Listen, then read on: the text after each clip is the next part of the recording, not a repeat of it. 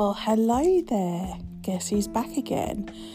Um, I just wanted to start by saying I think the reason it's taken me so long to do another podcast is because I was just putting way too much pressure on myself to try and make the podcast sound as professional as possible, make sure I talk properly and all that sort of stuff. The truth is, I'm not a bloody professional. I'm not. I don't know what I'm doing. I'm recording this on my freaking phone.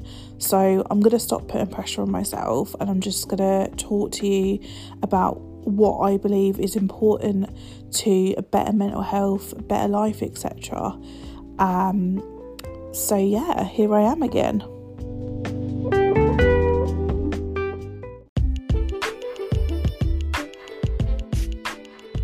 So, today I want to talk about the link between veganism and PMDD, which is a premenstrual dysphoric disorder, which is basically PMT times 100.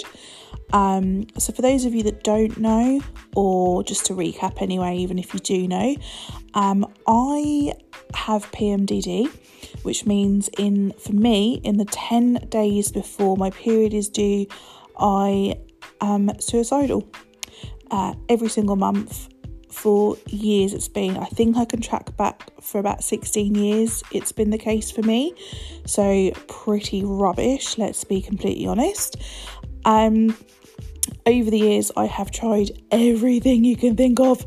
Um literally everything. And it got to a point where i thought i'm gonna need to get a blooming hysterectomy or something like something's gotta give. This is ruining my life um, it's not just the fact that I was feeling suicidal, it's the fact that I've attempted twice. Um, during my 10 day window, I have done things like cut my hair off. Um, I've even done things relating to my work, such as um, with my subscription page, I'll just delete the whole freaking page and then lose money. So it's pretty devastating and has like a massive, massive impact on my life. So my mum took me to the hospital um, last year.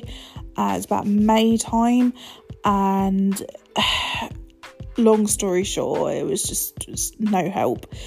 Um, it was they're basically offering more contraceptives, etc., etc. And to be completely honest with you, I don't think contraceptives are all they're cracked up to be. I think they play a massive part in the hormone imbalance and our mood changes, etc. And my mum said to me, Why don't you try going vegan? It's something that she's been doing a lot of research into for a very long time.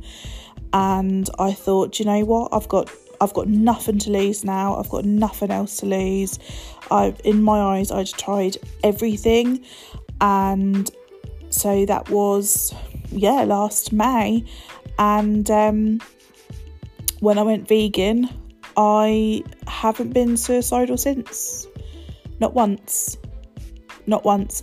After suffering for approximately 16 years, not once have I been suicidal since.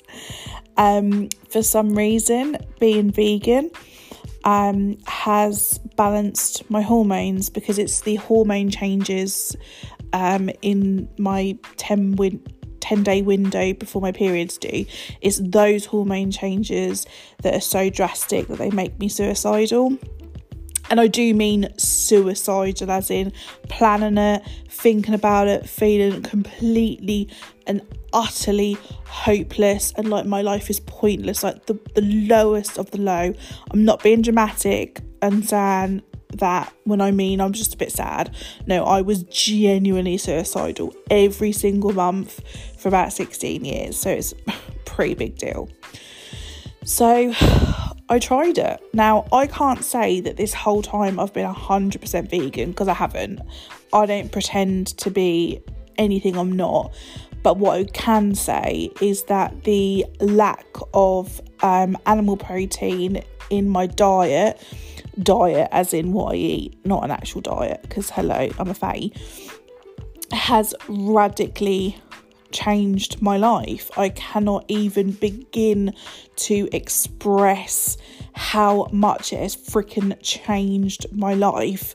Now, I'm not going to sit and talk about um, the benefits of veganism outside of how it benefits me because I can't pretend that I went vegan because of animals, blah blah blah, because I don't care. Quite frankly, like I love me a sausage, I love me a bit bacon, I love me a burger. Like I've never gone vegan because I care about the planet or the animals. I should, but that's not the reason. So, for me personally, it's purely been to see if it fixes the hormone imbalance that I suffer, and it has. And it's as, it's as simple as that. And um, I can't remember all the ins and outs of why it has that impact and has that effect, but that's my truth. Um, I can't sit here and say it could work for everyone, um, but I think overall, not even just with PMDD, but I do believe that overall there is a huge link between what we eat and our mental health. Um, which I think anyone with two brain cells can admit. You know, if you eat shit, you feel like shit. It's as simple as that. Um, but for me, it was that step further. It was Im- my life on such a level that I genuinely, for about 16 years, I genuinely believed that my life would end due to me committing suicide. I had accepted it as my fate. I had accepted that one of these days I'm just going to do it. I- am not going to be able to to stop myself from doing it. That that's that that that, that was my life. That that was my ending, I genuinely believed that because I thought this is obviously just the way I am.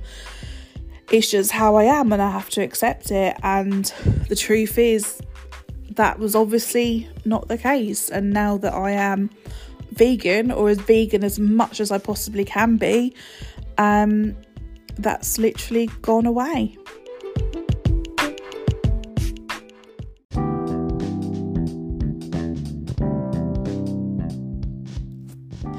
I am actually going to talk about the benefits of veganism for the world and ourselves on a different podcast because I'd like to actually put a bunch of research together and give you some actually helpful, meaningful um, information rather than just talking out my bum bum.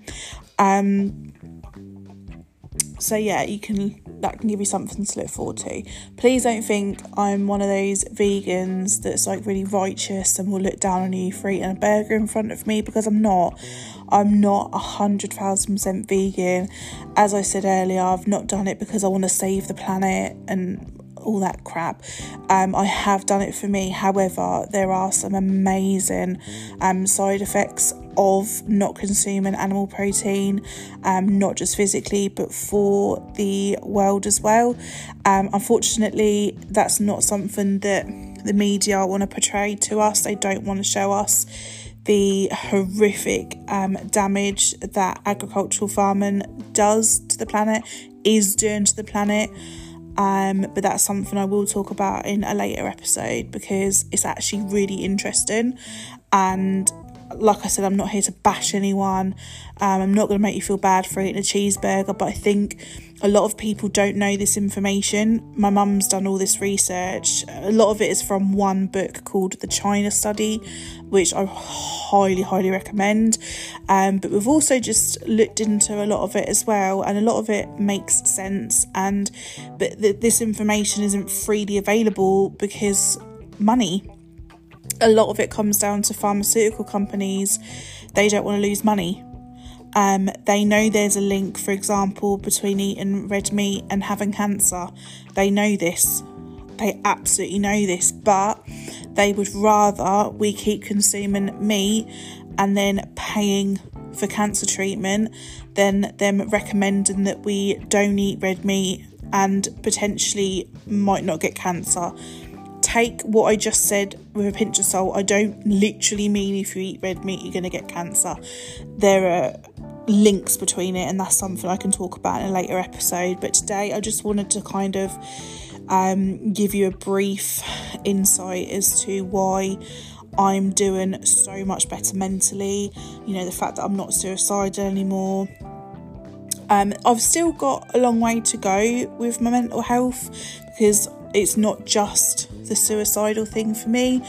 Um, like obviously I've still got borderline personality disorder, like that hasn't unfortunately um, gone away. That's something that still needs to be medicated, etc.